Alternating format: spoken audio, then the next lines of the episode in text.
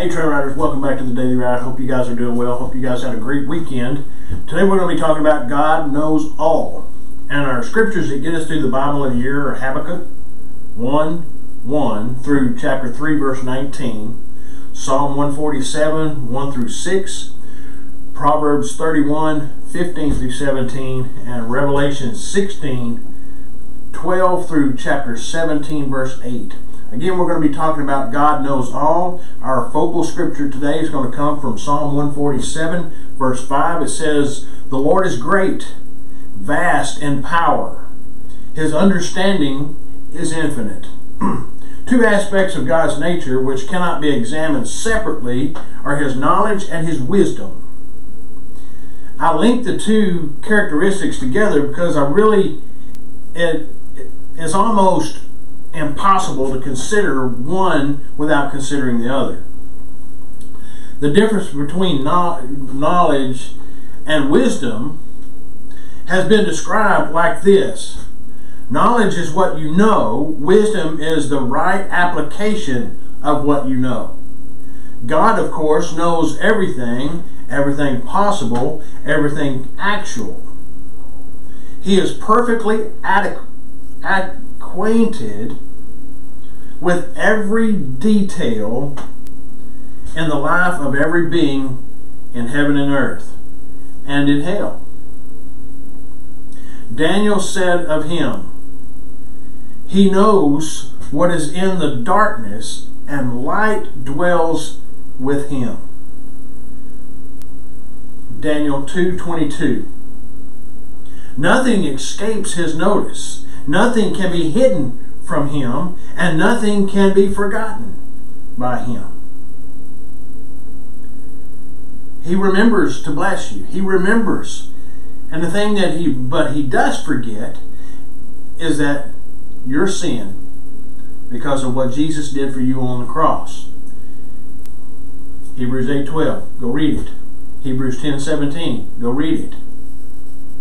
Many Christians, when referring to their convert, conversion say that God has forgotten their sins, but strictly speaking, it is what God forgets when you come to Him as your Savior. God never forgets to bless you. God never forgets who you are. He never forgets that you're His child.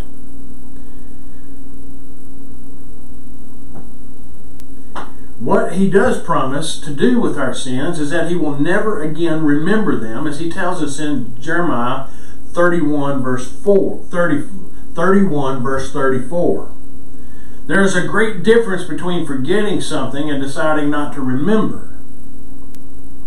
Realizing that uh, as we do, that God knows everything, ought to strengthen our faith and cause us to bow down in adoration to Him.